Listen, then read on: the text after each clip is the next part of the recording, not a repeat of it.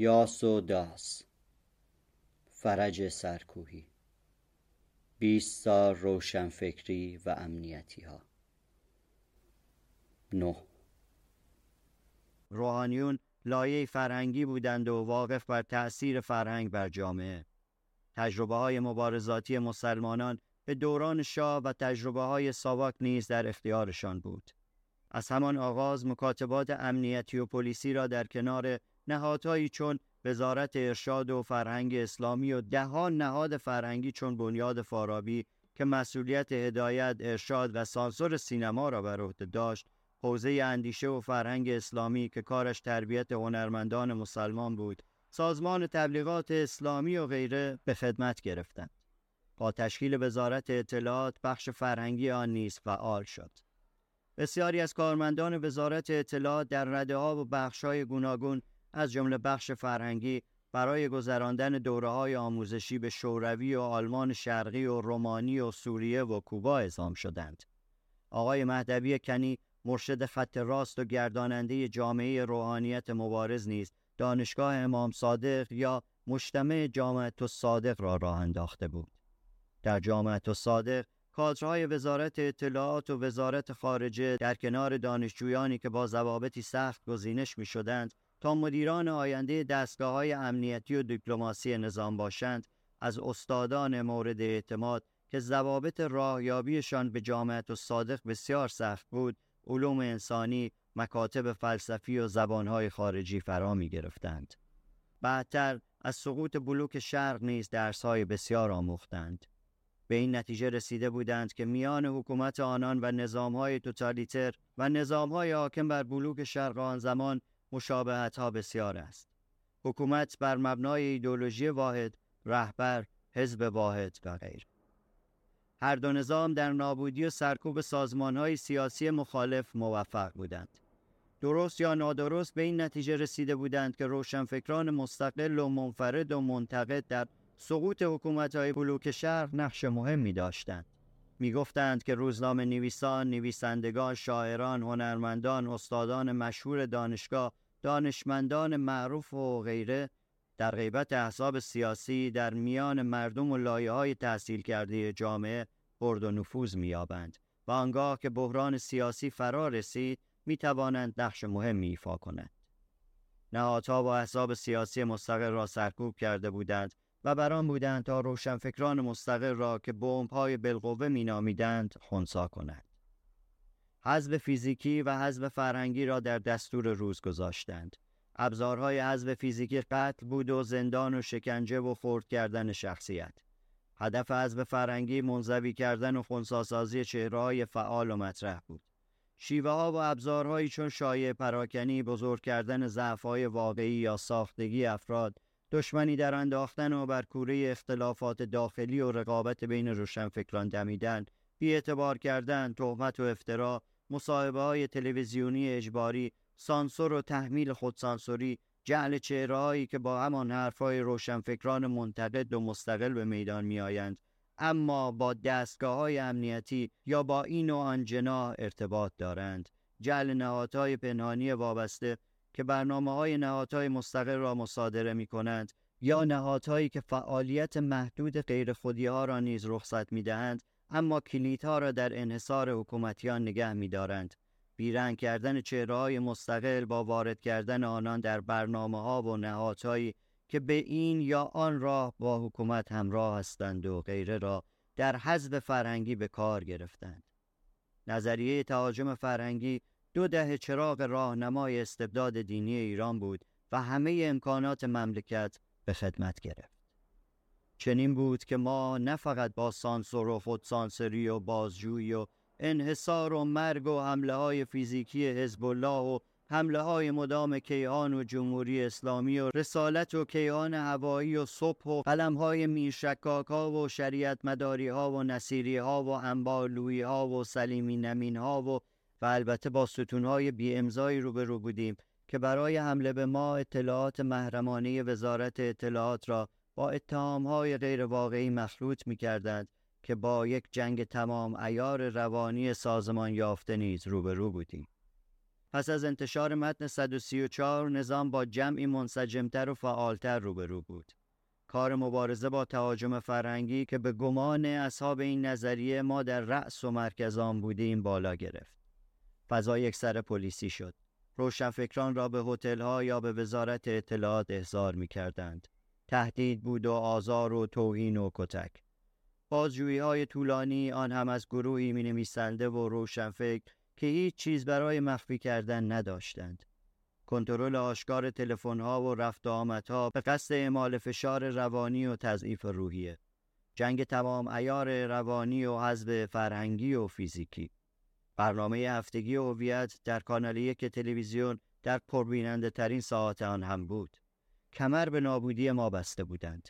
از مفاهیم اصلی تئوری تهاجم فرهنگی نظریه وابستگی فکری روشنفکران غیر خودی مستقل و منتقد به فرهنگ غرب بود. بخشی از این نظریه آنجا که بستر بسیاری از اندیشه های جنبش روشنفکری صد ساله اخیر را غرب می‌دانست بر خطا نبود. اما تعاطی فکری و تبادل اندیشه را وابستگی تلقی می کردند و ناشنایی و گاه بیگانگی روشنفکری معاصر ایران را با فرهنگ گذشته اسلام و منابع کلاسیک که ضعف این جنبش بود به حساب از خود بیگانگی میگذاشتند.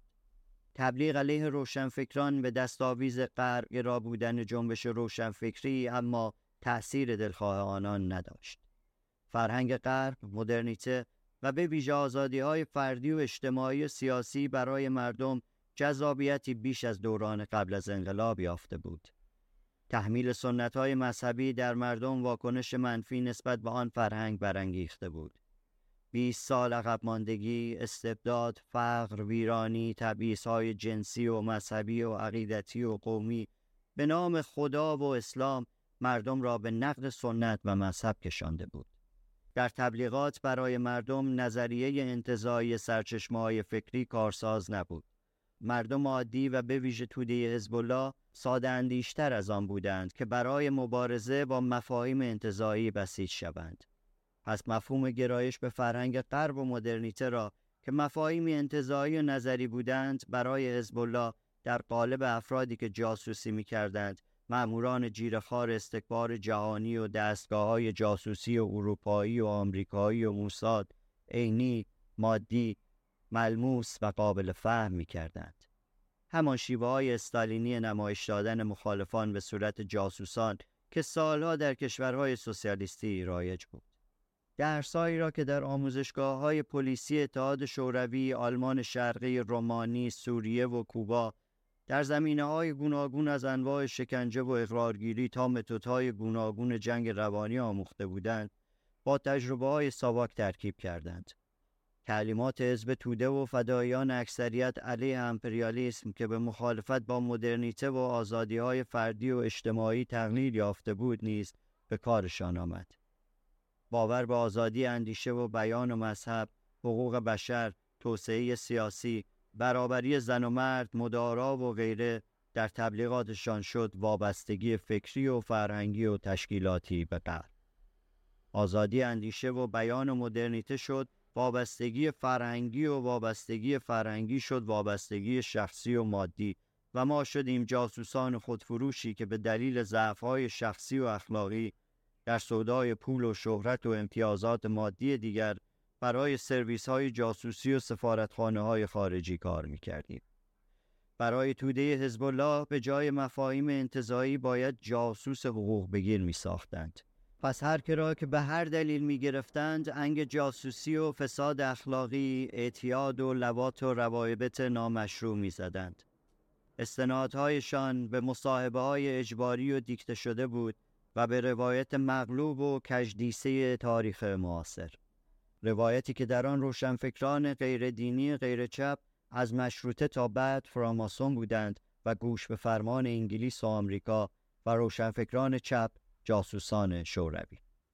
تئوری توته نیز زمینه مناسب بود برای فرضیه تهاجم فرهنگی.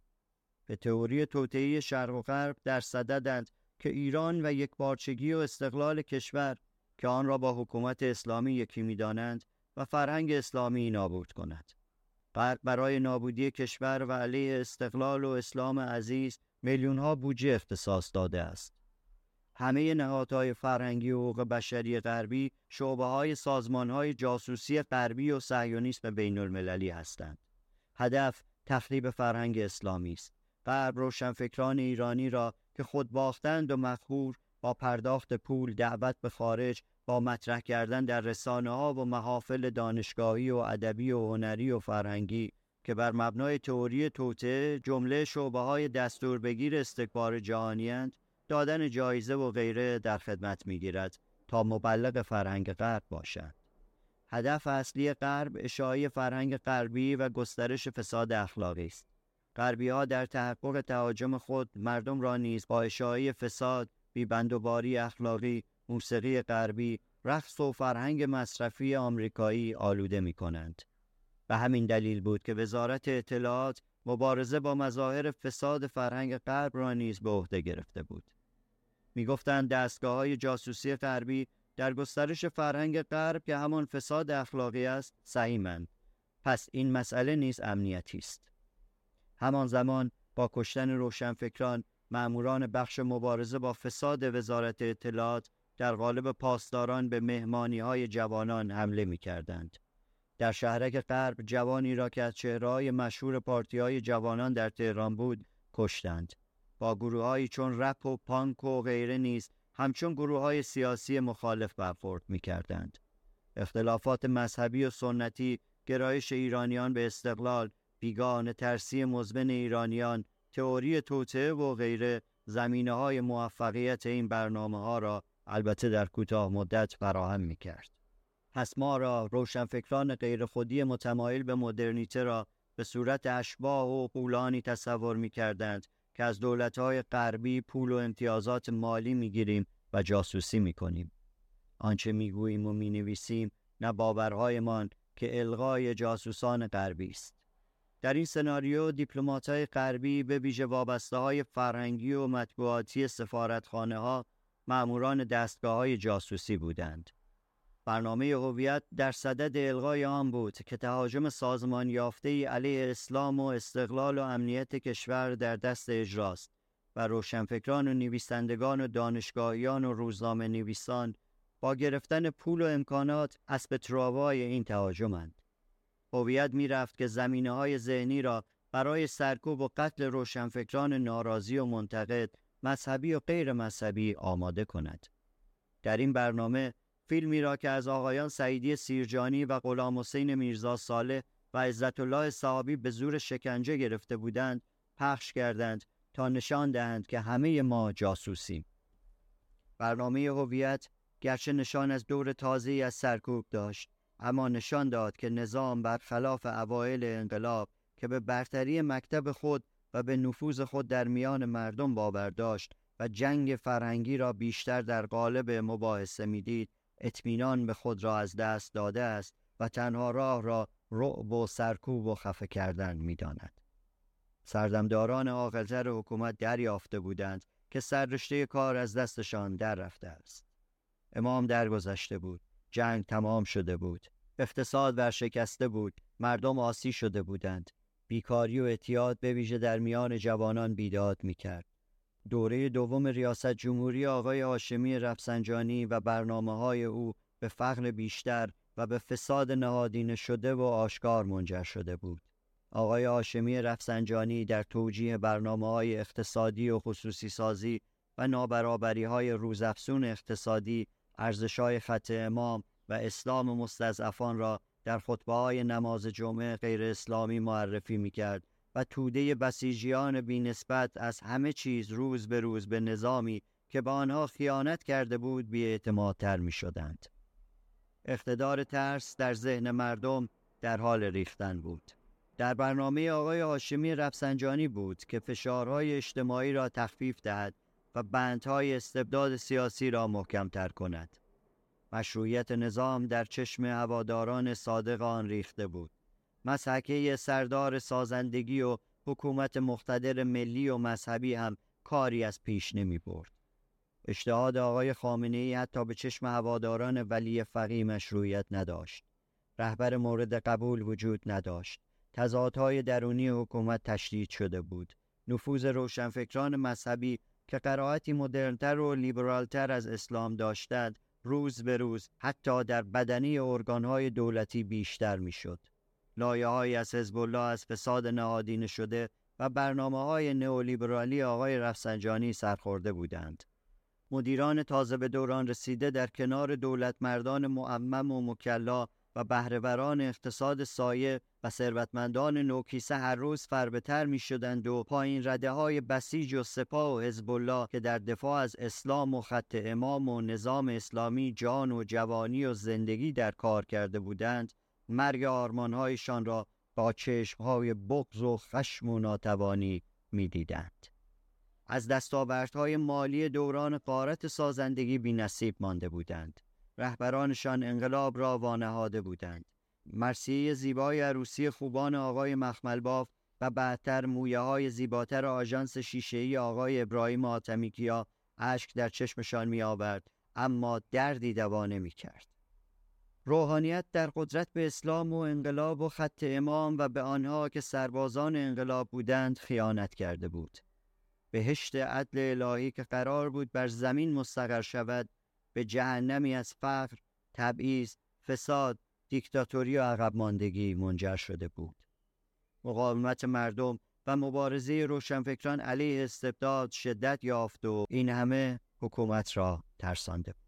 به محوری برای متحد کردن مردم یا دست کم حزب الله به گرد خود نیاز داشتند دشمن خارجی جنگ با عراق به پایان رسیده بود و جمهوری توان جنگی دیگر نداشت اسرائیل دور بود با اروپا و آمریکا و عربستان در حال معامله بودند های کمونیستی فرو پاشیده بودند و چین و روسیه و کره شمالی دوستان حکومت بودند دشمن داخلی سازمان های سیاسی اپوزیسیون را نابود یا خونسا کرده بودند. پس میماند عوامل غرب. جاسوس ها، روشنفکران غرب زده، روشنفکران مستقل و منتقد، طرفداران حقوق بشر و آزادی های غربی، دشمنان اسلام عزیز، ترس از فروپاشی و نیاز به گرد کردن مردم یا دست کم لایه از حزب الله نیز از دلایلی بود که برنامه هویت و فشارهای پس از آن را سبب ساز شد اما دلایل و زمینه های اصلی همان نظریه تهاجم فرهنگی بود. نظام اسلامی به جاسوسان غرب نیز نیاز داشت. به دشمن. به کسانی که از غرب خط می گرفتند تا در ایمان مردم رخنه کنند. پس وزارت اطلاعات تولید جاسوسان را در دستور کار گذاشت.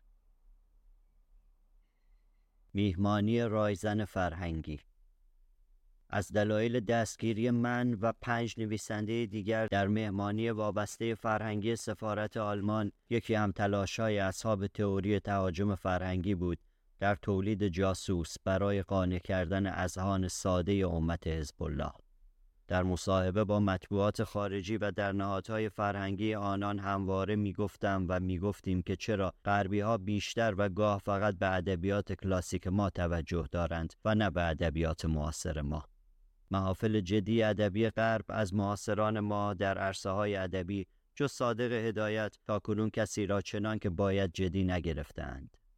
آنچه درباره این یا آن نویسنده معاصر ایرانی گفتند بیشتر گزارشهایی است درباره مبارزه نویسندگان ایرانی علیه سانسور. در این گزارش ها به ضرورت مقال به آثار نیز اشاراتی می کنند. جایزه ها و بورس های هم که تاکنون به نویسندگان و شاعران معاصر ایرانی تعلق گرفته است از همین دست است. هنوز هیچ یک از معاصران ما جایزه ادبی برای ارزش های ادبی کار خود دریافت نکردند. در این یا آن آنتولوژی و آن و این مجموعه ایران شناسی و شرق شناسی و دانشگاهی نیز کارهایی از معاصران ما چاپ کردند. آثاری نیز از چند نویسنده و شاعر ایرانی به زبانهای اروپایی ترجمه شده است. اما طیف خوانندگان این گونه آثار نیز به ندرت از حلقه ایران شناسان و شرق شناسان و اکادمیسیان ها فراتر رفته است. به ندرت اثری از یک شاعر و نویسنده ایرانی در نشریات جدی ادبی غرب چاپ شده است و به ندرت منتقدان مطرح و جدی غرب مقاله‌ای درباره اثری از معاصران ما نوشتهاند. کنون جز در مورد هدایت به معاصران ما بیشتر و با چند استثنا از منظر حمایت از آزادی بیان نگریستند. دعوتها برای داستانخانی و شعرخانی نیز اغلب از همین انگیزه آب می‌خورد. ما در نشستها و مصاحبه با غربی ها از این برخورد انتقاد می کردیم و خواستار ترجمه و توجه جدی به آثار ادبی معاصر ایران بودیم. کار وابسته های فرهنگی و مطبوعاتی وزارتخانه ها تماس با فرهنگیان کشورها است برای آشنایی با فرهنگ آنان و نیز شناساندن فرهنگ خود. کاری که سفارتخانه های جمهوری اسلامی با آن بیگانند. کشورهای دنیا معمولا کسان آشنا و علاقمند به فرهنگ را به این گونه سمت ها می گمارند. در سفارت فرانسه وابسته مطبوعاتی منویل نامی بود آشنا و علاقمند به ادبیات و هنر ایران. فارسی یاد گرفته بود. گرایش چپ داشت و به ادبیات معاصر ایران علاقمند بود. مهمانی هایی می‌داد در خانهاش یا در سفارت. نامه رسمی می آمد. ما هم می رفتیم. برای دولتی ها هم مهمانی های دیگری برگزار می کرد. آنها هم می رفتند. روزی هوشنگ به من گفت که وابسته فرهنگی جدید سفارت آلمان به خانه او آمده است و خواسته است با گروهی از نویسندگان و منتقدان ادبی دیدار کند و زمینه برای ترجمه آثار نویسندگان معاصر ایرانی به آلمانی فراهم آورد. از سفارت آلمان نامه رسمی به آدرس مدعوین فرستاده بودند. دعوتنامه مرا به آدینه فرستاده بودند و من در مرخصی بودم و ندیدم. از سفارت به من زنگ زدند و دعوت و آدرس را تلفنی به من گفتند. من و هوشنگ و سپان قرار گذاشتیم تا با هم برویم. صبح همان روز براهنی به من زنگ زد. گفت که دعوتنامه را دریافت کرده است اما نخواهد آمد. گفت که نامه بدی است. بعدتر که نامه را خواندم دیدم حق با او است. نوشته بودند که پس از گفتگو با آقای هوشنگ گلشیری می‌خواهند درباره حیات فرهنگی یا روشنفکری ایران با ما حرف بزنند. به گمان من نحو و نصر نویسنده یا مترجم بد بود. آدرس را هم در نامه غلط نوشته بودند که به مکافات خانه را پیدا کردیم. روشنک داریوش مترجم مهرنگیز کار مقاله نویس و وکیل و فعال امور زنان سیمین بهبانی رضا براهنی و سپان و هوشنگ و من را دعوت کرده بودند. براهنی نیامد. ماندیم ما شش نفر. براهنی نامه ای نوشته بود و گفته بود که دعوت را رد می کند. نشسته بودیم دور میز و شام می خوردیم و گپ می زدیم که در زدند. پنج یا شش معمور با لباس شخصی وارد شدند. مجهز به دوربین ویدئویی و تاکیواکی و چه و چه. وابسته فرهنگی سفارت و مترجم رسمی او اعتراض کردند که این خانه مسئولیت دیپلماتیک دارد. به خرجشان نرفت. ما را نشاندند دور میز شام و شروع کردند به فیلم برداری. به شوخی پرسیدم که خوراک برنامه هویت شدیم. به ما گفتند که از اداره ضد جاسوسی آمدند و این خانه مشکوک به جاسوسی است و مدتها هست که آن را تحت نظر دارند. بعدتر دانستیم که دروغ می‌گویند. حمله به خانه دیپلماتها اگر آدرس خانه در وزارت خارجه ثبت شده باشد خلاف قوانین بین المللی است. بعدها کسی در سفارت آلمان به من گفت که کارمند ایرانی سفارت فراموش کرده بود که آدرس آن خانه را به وزارت خارجه و پلیس اطلاع دهد. یعنی آن خانه مسئولیت دیپلماتیک نداشت. نمی‌دانم آلمانی های دقیق چگونه ممکن است چنین اشتباهی کرده باشند. آن هم در موقعی که روابط ایران و آلمان به دلیل دادگاه برلین میکونوس تیره بود. متن تحریک آمیز دعوتنامه آدرس غلط و مسئولیت نداشتن آن خانه و اطلاع ندادن آدرس آن به وزارت خارجه بعدها زمینه شد برای گمان زنی. صحو عمدی بود اطلاع ندادن آدرس خانه دامی بود که با ظرافت در راه ما پهن کرده بودند یا تصادفی که از آن بهره گرفتند من اما تاکنون تاریکی های این ماجرا در نیافتم. بعد از فیلم برداری ما را در گوشه ای از خانه رو به دیوار نشاندند و گفتند که حق نداریم سرمان برگردانیم. پس از مدتی کسی آمد و از پشت سر به ما ما... پس از مدتی کسی آمد و از پشت سر با ما حرف زد. گفت که ما از وزارت اطلاعات هستیم و از مسئولان بخش فرهنگی. با خبر شدیم که اداره ضد جاسوسی شما را در این خانه دستگیر کرده است و آمدیم شما را نجات دهیم که می‌دانیم جاسوس نیستید. ما اصلاح طلبیم و موافق فعالیت های معقول روشنفکران و چه و چه و چه. ما را سرزنش کرد که چرا دعوت دیپلمات های خارجی پذیرفته ایم. بعدتر دانستیم که این جمله نمایشی است برای پوشاندن قصد نهاییشان. بعد گفتند که باید ما را بازرسی بدنی کنند. جیب های ما گشتند و یکی از مأمورانشان چیزی گذاشت در جیب هوشنگ و بعد درآورد و گفت تریاک است. بعد ما را به یکی از زندانهای مخفی وزارت اطلاعات بردند. با چشمهای بسته و نشاندنمان در سالنی انگار و کسی سخنرانی کرد که ما شما را در خانه‌ای که مشکوک به مقر جاسوسانه است دستگیر کرده ایم و پیامی هستیم. گفت که می توانیم شما را به جرم جاسوسی بازداشت کنیم. داد سخن می‌داد و از یمین و یسار می‌زد. سیمین بهبانی مدام در میان کلامش که سعی می‌کرد جدی و تهدیدآمیز و ترساننده باشد میدوید و جمله هایی می‌گفت به تنزی ظریف و جدیت آن فضای کافکایی به مسخره می‌گرفت. شجاعت او را در آن شب از یاد نمی‌برم. بعد اول هوشنگ و بعد سپان و بعد مرا به اتاقی بردند. چشمهایمان باز کردند و آقایی که خود را هاشمی و مسئول پرونده ما در وزارت اطلاعات معرفی کرد با ما جدا جدا حرف زد. آقای هاشمی از آن پس به کابوس زندگی من و دیگران تبدیل شد. گفت که تو ممنوع خروش هستی و گفت که تریاک در جیب گلشیری گذاشتیم تا نشان دهیم که چه ها می توانیم کرد. هوشنگ گفت که چند روز بعد با جعبه شیرینی به خانه او رفته بود برای عذرخواهی. به هوشنگ گفته بود که در وزارت اطلاعات همچون همه جای مملکت تضاد دست و آنان که شما را بازداشت کردند و تریاک در جیب تو گذاشتند از جناه تندروان بودند و ما که اصلاح طلبیم و صلاح مملکت بهتر می‌دانیم نقشه آنان خونسا کردیم که زندانی کردن شما به زیان ما بود از نظر تبلیغاتی و نیز ضربه می‌زد به روابط ایران و آلمان بهانی برای بازجویی محترمانه و همان بازی معروف عقاب و کبوتر تا پاسی از شب با چشمای بسته اسیرشان بودیم و مستمع مجبور سخن پراکنی کسی که گمان می‌برد کلامی موثر دارد و نداشت. بعدها در بازداشتا که بودم سه یا چهار نفر از بازداشت کنندگان آن شب دیدم که از جمله از مأموران آقای هاشمی بودند و از اعضای تیم او. کمی بعد نشریه آلمانی خبر را چاپ کرد و بعد کیهان و کیهان هوایی همراه با چاپ مغلوط خبر تیغ اتهام بر ما کشیدند و نیز بخشی از نامه براهنی چاپ کردند. در همه دنیا نویسنده و روزنامه نویس با هر کس که خواست ملاقات می کند. ملاقات علنی با وابسته های فرهنگی و مطبوعاتی سفارتخانه ها نیز پدیده جاری است. اما به گمان من با توجه به متن و تیرگی روابط ایران و آلمان در آن زمان و نیز با توجه به آنکه اشقیا دنبال بهانه بودند پذیرفتن آن دعوت در آن زمان به صلاح ما نبود. دامی بود که در آن افتادیم. انگیزه اشقیا درست نمی‌دانم. شاید می‌خواستند برای ما پرونده سازی کنند و سفارتخانه های خارجی را نیز بترسانند که به مثل از حقوق بشر یا گسترش روابط فرهنگی سخن نگویند. ماجرای دادگاه میکونوس هم بود.